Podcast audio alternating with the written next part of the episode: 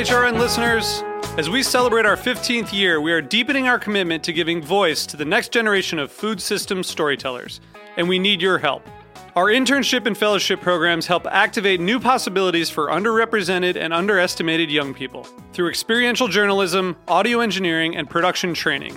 Through these unique programs, HRN helps food equity stewards build essential workforce readiness skills that expand their potential and foster economic mobility. Please consider supporting these critical programs. And with a minimum donation, you can be entered to win a dinner for two at an amazing restaurant in one of eight cities and tickets to a concert at a great venue in one of those cities. We have incredible partners across the country who have donated, as they also share our passion for helping to educate the next generation of food systems storytellers. Check out heritageradionetwork.org slash 15 to donate and enter to win today. That's heritageradionetwork.org slash 15 to donate and enter to win today. And make sure you donate before March 31st. Thank you. Today's program was brought to you by Consider Bardwell Farm in Vermont, a producer of award winning handmade cheese from goat and cow milk. For more information, visit considerbardwellfarm.com. Hi, this is Joe Campanale, the host of In the Drink. You're listening to Heritage Radio Network, broadcasting live from Bushwick, Brooklyn. If you like this program, visit heritageradionetwork.org for thousands more.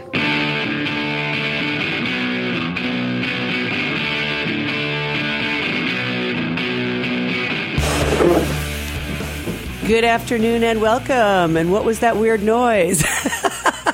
this is What Doesn't Kill You. Food Industry Insights with me, your host, Katy Keiffer. Um, today we're going to be talking about something uh, that came up a few months ago. Some of you may remember my interview with uh, Joel Makower from greenbiz.org. Um, he's a guy that uh, follows interesting developments in sustainable businesses.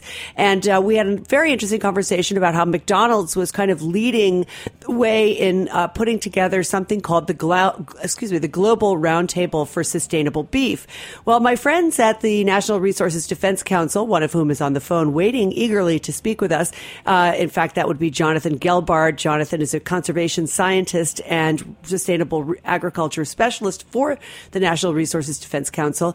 Um, when the Global uh, Roundtable for Sustainable Beef came out with their initial um, criteria and guidelines for what sustainable beef would look like on a global scale, uh, the NRDC, of course, had some reaction to it. So, um, Jonathan, can you um, welcome to the program? First of all, thanks so much for joining me. Thanks for having me. Oh, it's a pleasure. Um, just turn off my radio here a little bit. Okay, that's better. Um, so, Jonathan, can you just give us a quick thumbnail of the uh, Global Roundtable for Sustainable Beef, just to like give us a little background on this?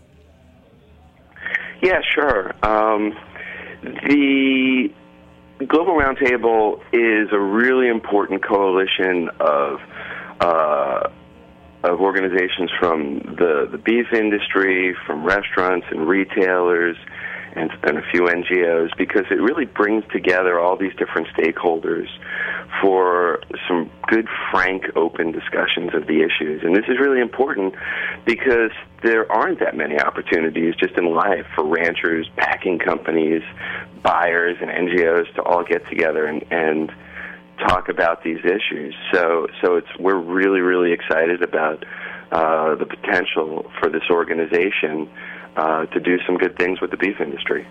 Well, yes, so was I when I first heard about it. But then I looked at the executive committee, um, and I was kind of dismayed to learn that the president is from J, uh, from JBS, that is a Swift company in USA, which is one of the largest beef producers, followed by the vice president from Elanco, which is of course the big vet medicine uh, division of Eli Lilly and Corporation, and then um, Gary Johnson from McDonald's, and. Um, Forrest Roberts from the National Cattlemen's Beef Association. And then it seemed like the only sort of and and then of course Sam's Club, Walmart, McDonald's, um, and it seemed like the only sort of NGOs, as you referred to, were Solidaridad, which I you know, I don't know anything about, the World Wildlife Fund, and the National Wildlife Federation. Uh, there was nobody like you guys on this board, and I, I don't know, maybe that's inappropriate, but why do you think they didn't choose to have anyone from the sustainable community to join them on these issues?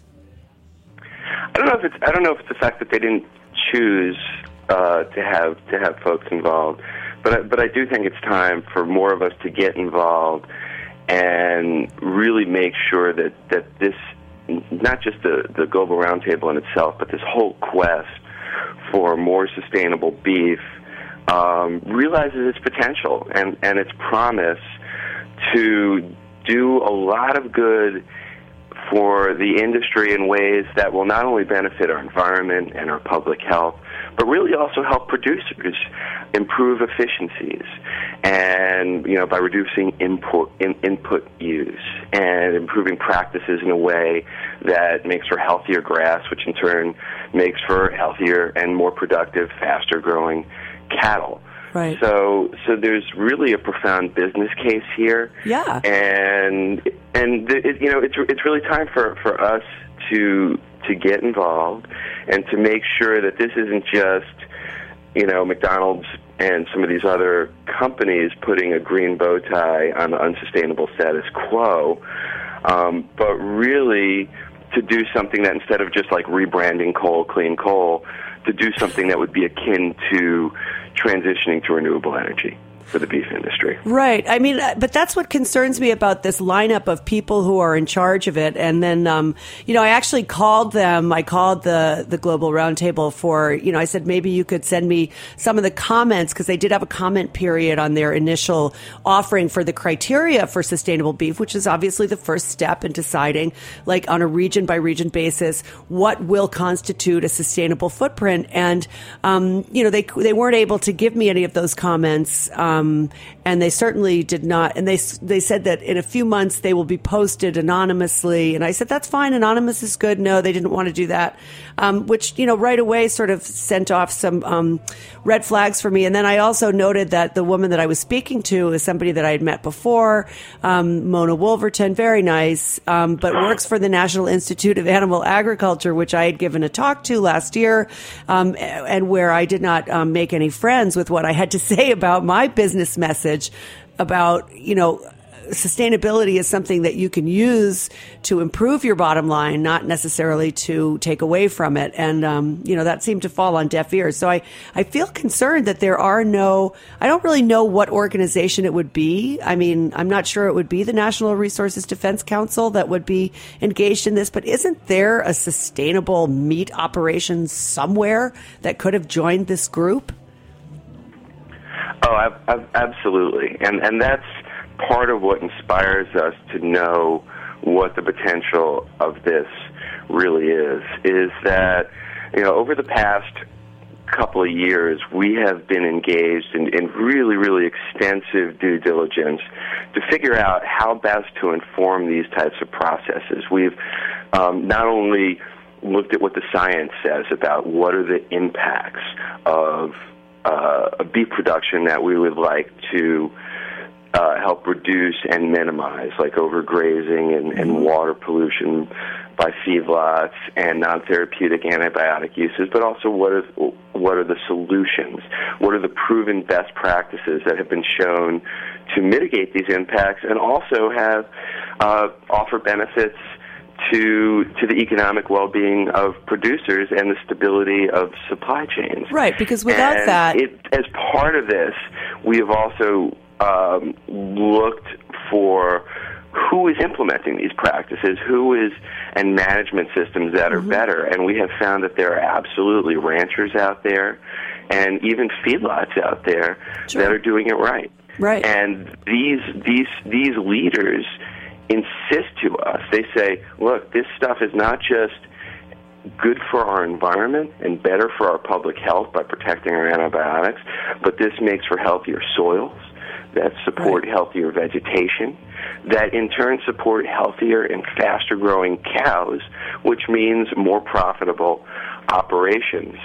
So the challenge that we really face here is working with the Global Roundtable to develop systems to help producers get these improvements implemented on the ground. And mm-hmm. we've also been listening to, well, what are some of the barriers? You know, what's holding back change? And these are really, really important questions because we don't want to come to uh, a process like this and be seen as just some outside environmental group trying to force um, good practices on the supply chain. We, we're really trying to take a practical approach here and say, okay, you know, what's holding you guys back? What do you need to help get these changes implemented mm-hmm. on the ground? And and we're hearing responses like, well, you know, first and foremost, you know, the economics of this industry are pretty tight, and there's there's pretty high upfront costs to doing things like installing fencing for rotational grazing practices, and water that helps keep cows out of the streams where they cause pollution,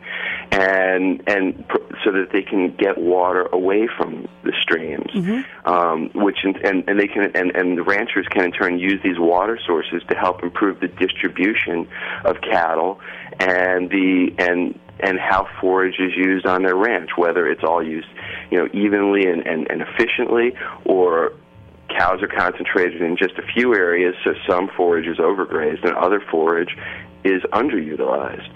Um, and we've also heard from ranchers that there's a lack of technical assistance, that when they need help, when they want to get uh, an, a natural resources conservation service technical assistance.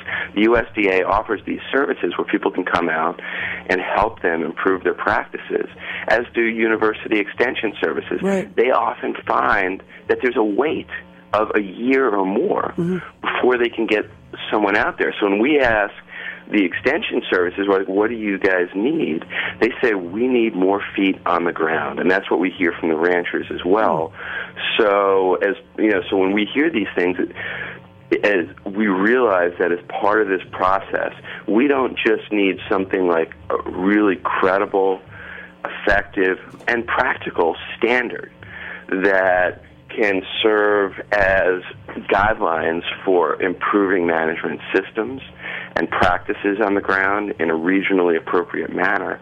But we need programs that offer producers the support that they need to implement these practices uh, in a way that's feasible for their lives and, and enables them to continue to support their families. And hopefully, from what we hear from the stewardship leaders, these, these ranchers who have already implemented these practices, um, find that these changes are beneficial, that they improve grass productivity, improve livestock and business performance. Mm-hmm.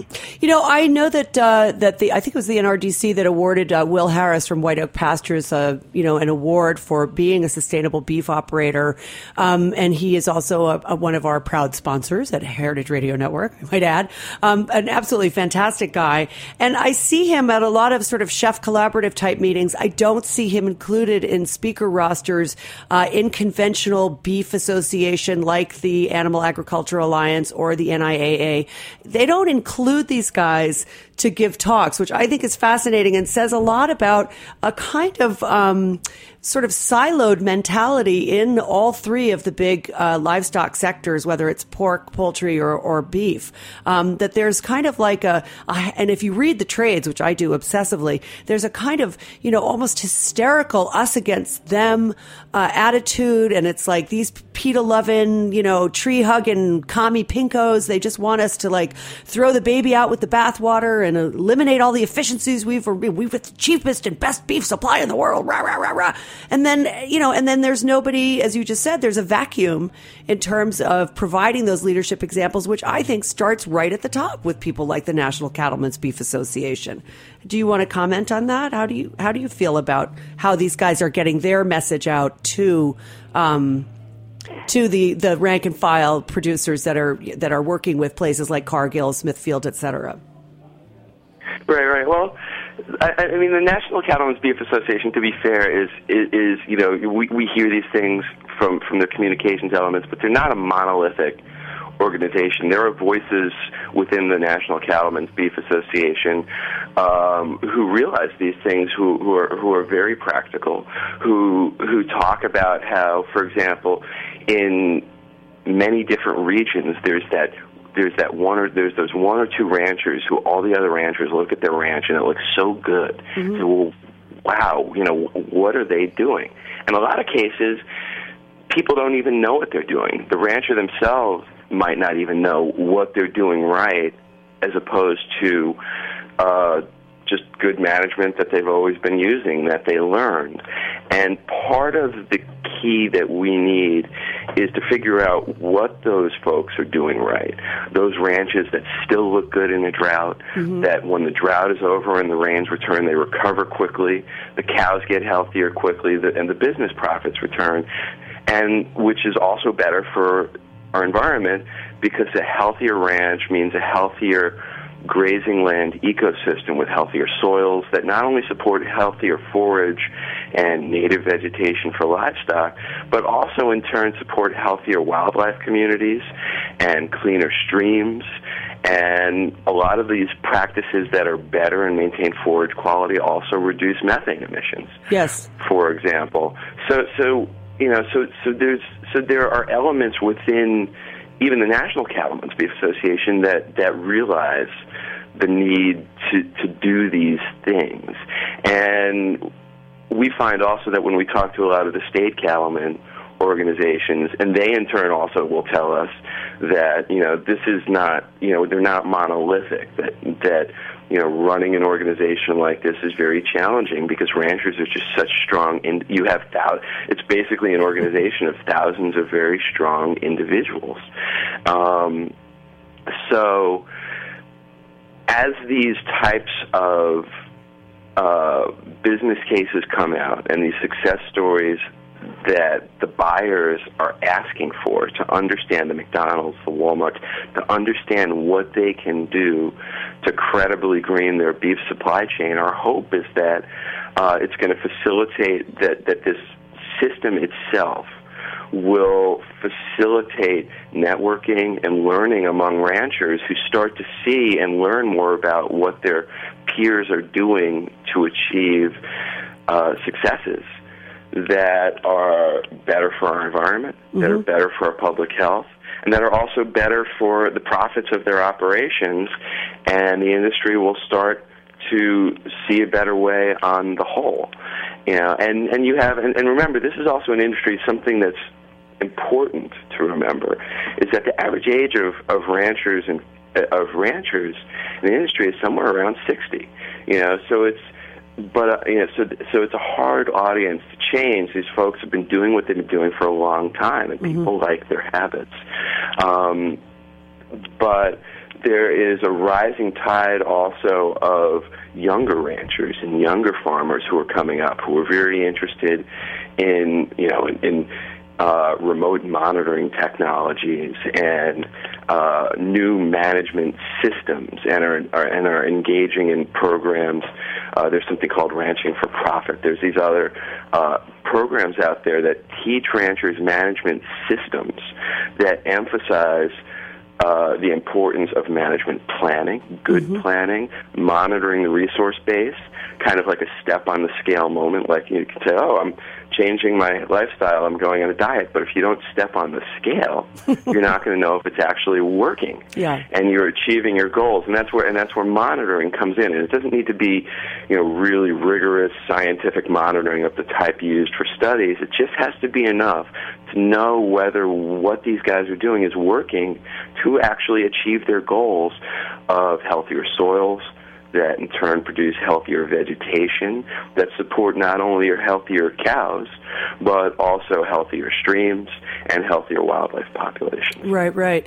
Um, so when you looked through the uh, criteria that they drafted um, with this particular group, uh, who are all you know prominent members of the status quo of commercial industrial cattle raising, and that's you know JBS Swift, Elanco, which supplies all of the antibiotics, uh, McDonald's, which buys actually I think it's only about four percent of the total beef production, and then the NCBA, the National Cattlemen's Beef Association, who are uh, you know a powerful lobbying organization in Congress and are uh, have traditionally been pretty conservative in changing anything that they do or making suggestions to their stakeholders. What what were the points uh, in this? Um, in this uh, first draft of the criteria that you found uh, the most objectionable? Because they really they do cover like pretty much all the ground. I mean it's it was very good. It was like like they get to the right ideas but then somehow it doesn't go. There was grazing and foraging, cropping management. There was uh,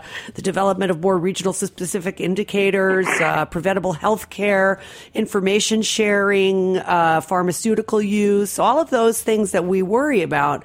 Um, what were the things that, that raised a red flag for the NRDC and for your group? Right, right, and and and the, and, and the way we approach it, like like like I talked about, how we we we, we underwent this really deep scientific due diligence process. The way we look at something like this is, you know, we start by looking at what is the list of scientifically proven impacts uh, in the beef supply chain, and then we ask, you know, we know knowing what the solutions are also for each of these according to the science and what we hear from the supply chain. Mm-hmm. Um, how many of these are addressed by the roundtable, or you know, are they all addressed, or are there gaps? Are there certain impacts that, for some reason, the roundtable didn't mention, didn't address? Right. And and it's a global it's a global roundtable, which which which I got to acknowledge. It's you know this beef systems around the world uh, differ considerably. Oh, Even sure. within the U.S., a beef system between you know Will Harris's ranch in Georgia, you know, and some of the big famous ranches of the American West are very very different types of systems. So you know, so we're not so we're not looking for you know one there's there's not going to be a one size fits all solution, but still we want to see that the big impacts are addressed. So with climate change, for example, there was nothing in there uh, as far as strategies, and there are scientifically proven strategies for reducing both enteric methane.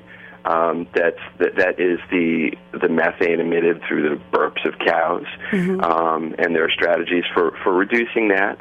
And it's an area of rapidly advancing technology, but we know through strategies that we can reduce those emissions by improving the feed, by improving genetics, by improving grazing management by about 20 to 30 percent. Mm-hmm. We didn't see enteric methane mentioned in there at all. Right. And the same thing for opportunities to reduce nitrous oxide emissions. And, and nitrous oxide um, is important. It's three. It has 310 times the global warming power of carbon dioxide, and its main source is through inefficient application of fertilizer used by feed crop operations, so especially not only hay pasture where they fertilize, but especially in the in the corn and soy in the corn production in particular.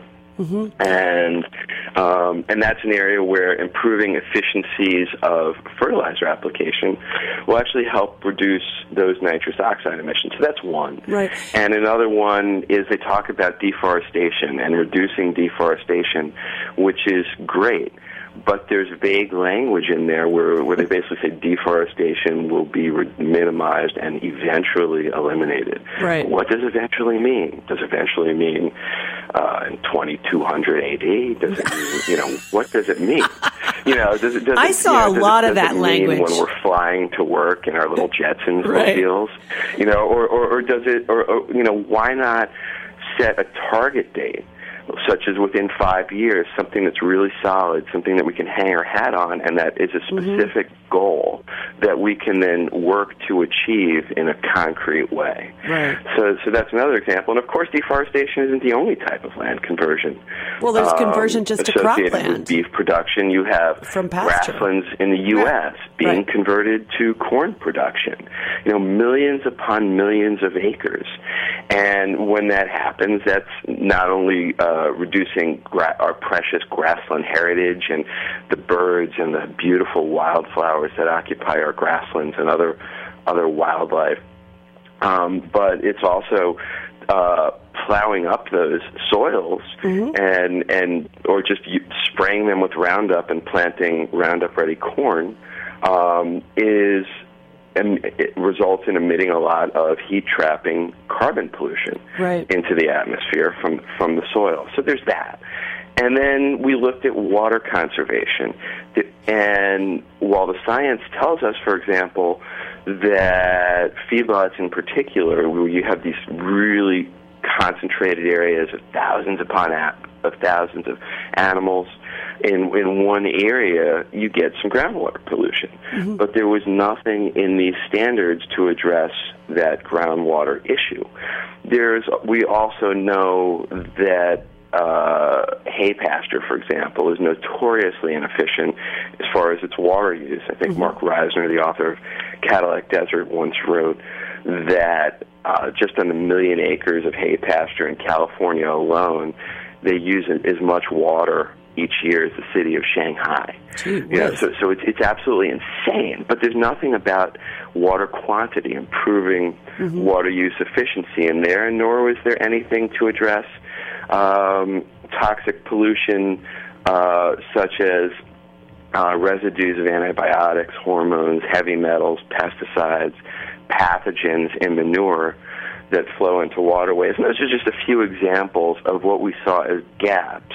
Where we said, look, you know, if you're going to have credibly more sustainable beef, you know, it should at least come up with a framework for addressing all of these key impacts and not have alarming gaps. And another one is, is you know, we, we hear in the news more and more, it seems, every week about threats to the viability of our critical medicines, especially our antibiotics, that they're just not working. That's been a big like subject they used here. to. you know, and, and it turns out that 80% of antibiotics are are used by in the U.S. at least are used by the livestock industry, and Mm-hmm. of those, 70% are used non-therapeutically Mm-hmm. to help pre- prevent disease and and to and to foster the growth of animals. And there was nothing, and so doctors tell us, all the big medical associations are coming out saying, you know, look, we tell our patients to use antibiotics responsibly. We really need the the livestock industry to use antibiotics responsibly to protect these precious medicines, and yet there was nothing solid that addressed this issue in in the global roundtable's principles and criteria. We're going to that's take a short really, break really right gap. here, Jonathan, um, because I got we got to do a sponsor drop. So stay on the line, and we'll be right back with Jonathan Gelbard from the National Resources Defense Council. Thank you.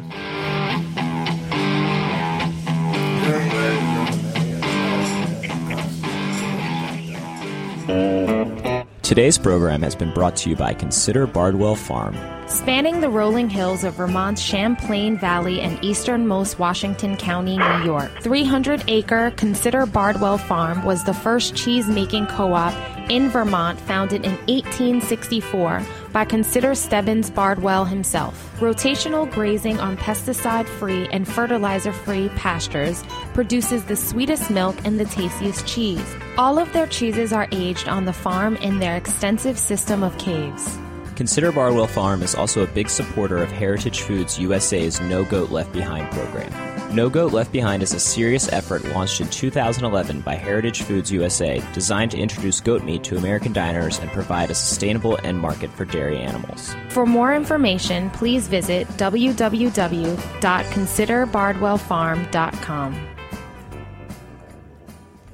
We're back. This is What Doesn't Kill You, Food Industry Insights. I'm on the phone with Jonathan Gelbard from the National Resources Defense Council. We're talking about the Global Roundtable for Sustainable Beef, which is an industry-wide coalition of um, stakeholders, various, uh, whether they're producers or retailers, uh, who have come together to try to put their hands around what constitutes sustainable beef uh, and what constitutes maintaining profitability within the beef industry whilst uh, mitigating some of the adverse effects that the cattle industry has on the environment. And, um, you know, Jonathan, you were just talking about antibiotics uh, in the food chain. This is something I've covered almost ad nauseum on this program um, and certainly have spoken to and written about extensively um, to the beef industry, uh, to the primarily the beef industry. And it's, uh, you know, the, the guidelines that the FDA came out with last year or, you know, at the end of the year, which had actually come out in 2011. And then there was a great deal of hoopla and pomp and circumstance. Oh, yes, we're going to be phasing in this three year program of voluntary withdrawal of, you know, prophylactic antibiotic use. Uh, meanwhile, uh, preventable uh, disease usage uh, sort of remains on the table. Uh, and, you know, you just can swap one term out for the other. I mean, this is is one area where I think um, all of the livestock industry has really dug their heels in, um, and even the even though the drug companies, some of the drug companies have agreed to relabel their drugs as non-growth promotion, which is really what they're used for. It helps an animal muscle up faster. Um, you know, they're still going to use them the same way for uh, for disease prevention. And there is ultimately the real problem with this is that there is no monitoring system in place. And that I think you're going to find one of the toughest pieces of the puzzle to solve, whether it's here in the United States or around the world. And I also noted with interest here, um, as I looked back over this executive board, there is no mention of Australia, which is one of the largest beef producers in the world. Why do you think they were left out of this organization, or didn't, or perhaps they didn't want to join in? But certainly, as a major global partner in cattle production, you know, it seems like there should be some representation there. What do you think the answer is to that? Of Australia? Yeah. Oh, oh, you know, I, I from what I understand, there is a, a, a round, a regional roundtable forming within Australia. Um, otherwise, I don't know too much about it. I mean, I think that's uh, fascinating. In that sense, but I do know that that that there are meat companies here in the U.S. that, due to the fatty nature of feedlot finished beef here in the U.S., try to integrate some grass-fed Australian beef into their products to make it leaner. Mm-hmm. Yeah. Well, I know that Australia, being uh, you know a, a major um, casualty of climate change, I mean their drought rivals ours by far. Uh, their grasslands are withering as we speak. I mean, and they're running out of water. So, I mean, maybe yep. it's because their cattle operations are not going to be viable. I don't know. But I think it's fascinating that one of the biggest producers in the world is not a major part of this particular organization. And to me, uh, that, that sort of diminishes its credibility in kind of a major way. But another thing that I wanted right. to get, uh, get to you with uh, before we close, because we only have about 10 minutes left, is the Global Roundtable has agreed that the next steps, and I think this is really interesting too, will include the development of more regional specific indicators, which I think is great. Absolutely. Every region is different. Everybody has their own styles. But that we will not, quote, develop a seal, certification, or comparable standard for sustainable beef. So if you're not developing a standard for sustainable beef, then what are they doing? Like, what, why, what does that language mean? I don't understand that. Right. Well, I, I think that part of it is, you know, perhaps that, and and and and, and I'm going to take a step back here and and take a look at where that falls into the green purchasing framework that I've talked a little bit about. You know, yeah. when I think about green purchasing, and, and basically what it is, is it's something that's emerged just over the last 10 or 15 years, in addition to changing policy or, you know, or, or, or, or changing management directly on the ground, as a, as a way to work with companies that have big supply chains of producers mm-hmm. to achieve real, measurable environmental impacts in the health of our soils and, and reduce, reduce reductions of polluting emissions and the health of our water through improving practices among producers in the supply chain. So, you know, and, and you do that by saying, okay, first, what's the problem? Two, what are the solutions? And then three comes to this question that you're posing of how can we prove it? How can companies recognize the producers that are implementing the solutions? Right. And how can consumers, in turn, recognize um, those who are implementing the solutions. And when you look at, we, we did this big landscape analysis of all the big certifications out there and all the labels, and you have a lot of sort of partial solutions out there where you have organic, which covers feed and antibiotics use and mm-hmm. pesticide use with some uh, with with some pasture practice recommendations that are good as well for addressing soil and water quality, but they don't address wildlife habitat and conservation of sensitive species and biodiversity, and there are certain things that they leave unaddressed. You can buy grass-fed beef that helps avoid uh, beef produced in feedlots and those associated uh, public health, animal welfare, and, and, environmental issues. And you can buy things like animal welfare approved beef yeah. that uh, verifies that the animals pr- were produced in a way that treats the animals, you know, really credibly well. And these are all good, important pieces. But there, we found only two standards that are comprehensive, that are essentially one-stop shops, which is, you know, in a world of increasing number of eco labels that are just con- confusing consumers beyond Yes. belief.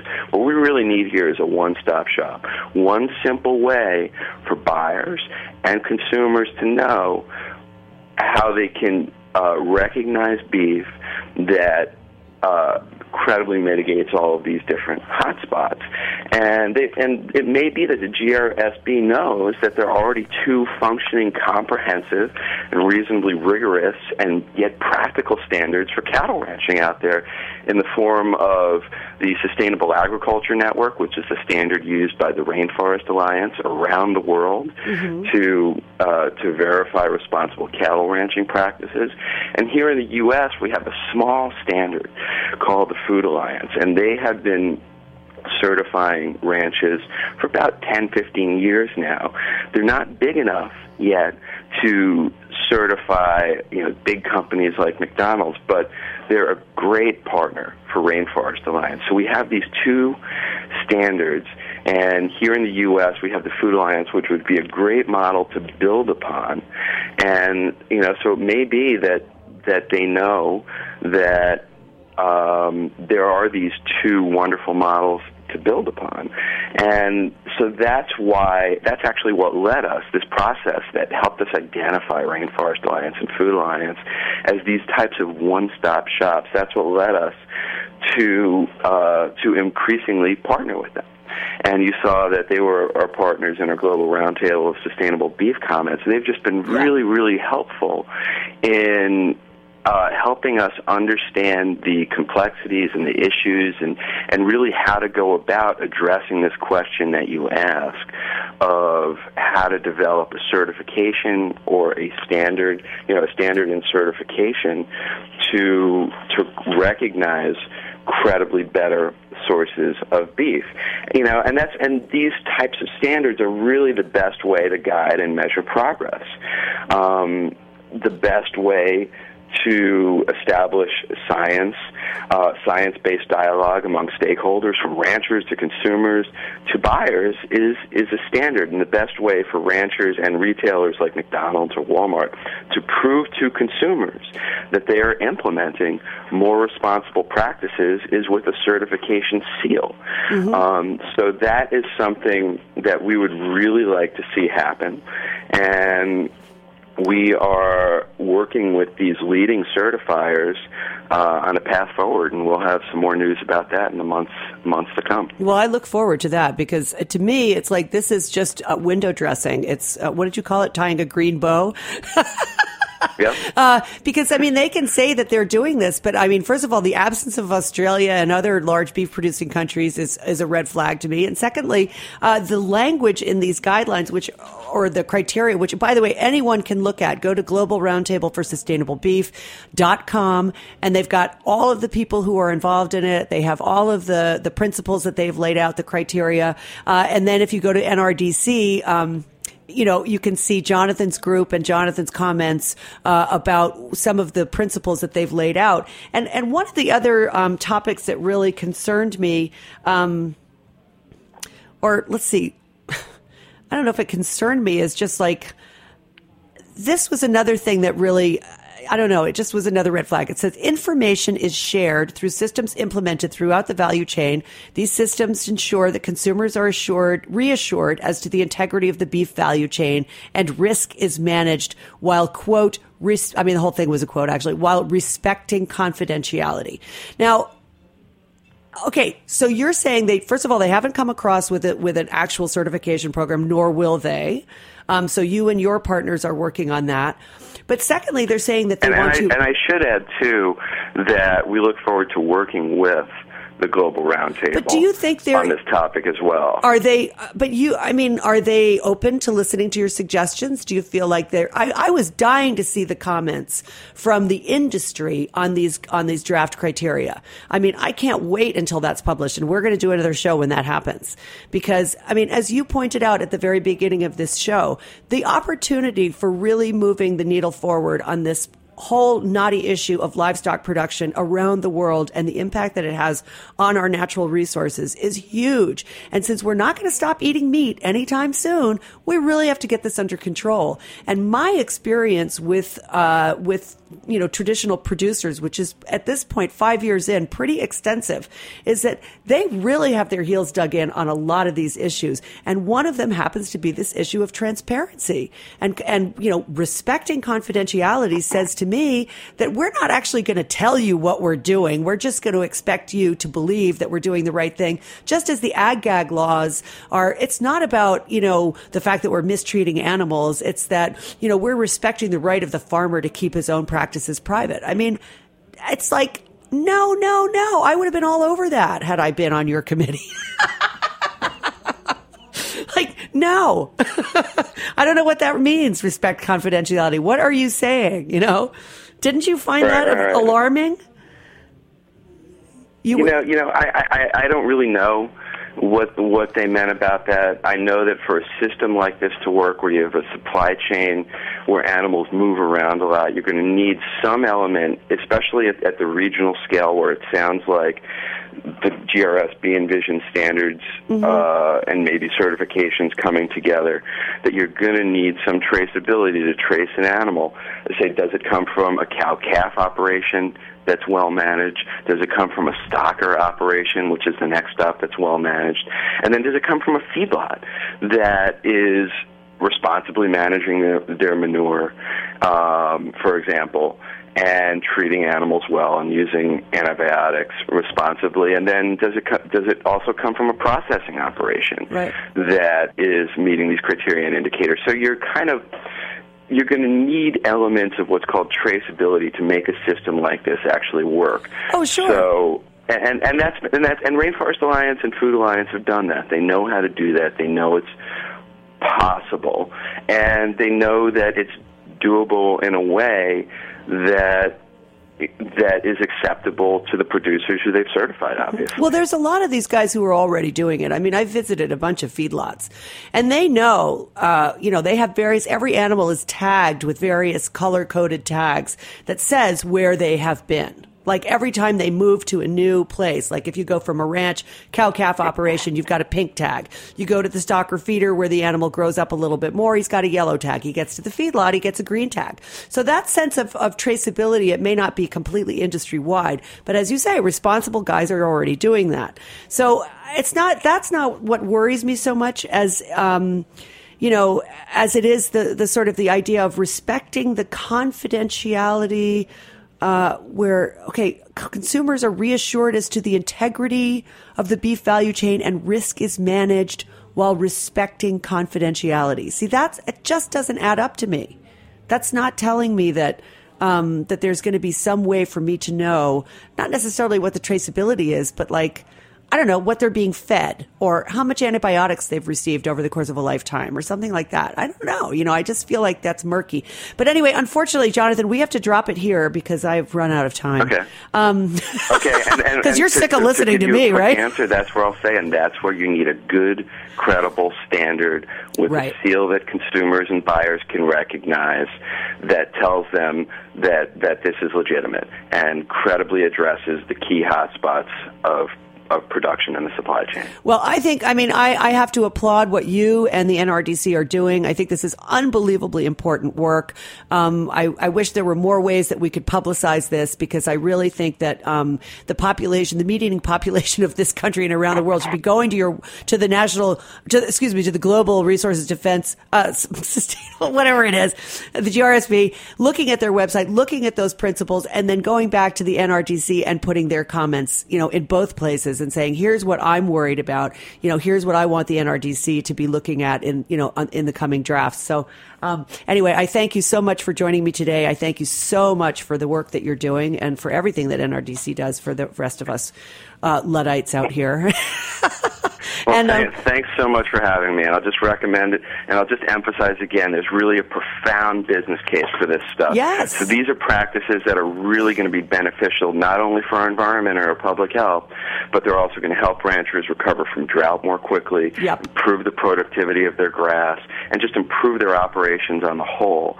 So you know, so this there's really a, a bright path forward, and we just need to get it implemented in a smart well designed way that addresses a lot of these kind of key barriers and, and the economic and, and technical assistance barriers and gets a good system in place on the ground to enable positive change. Absolutely. Jonathan, that's a great way to end the program. Thank you so much today. Thank you to Consider Bardwell, one of the greatest cheese producers in the United States. I absolutely love their products.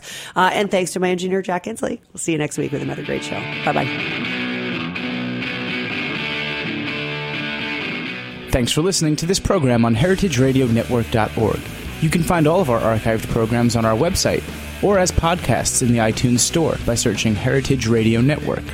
You can like us on Facebook and follow us on Twitter at heritage underscore radio.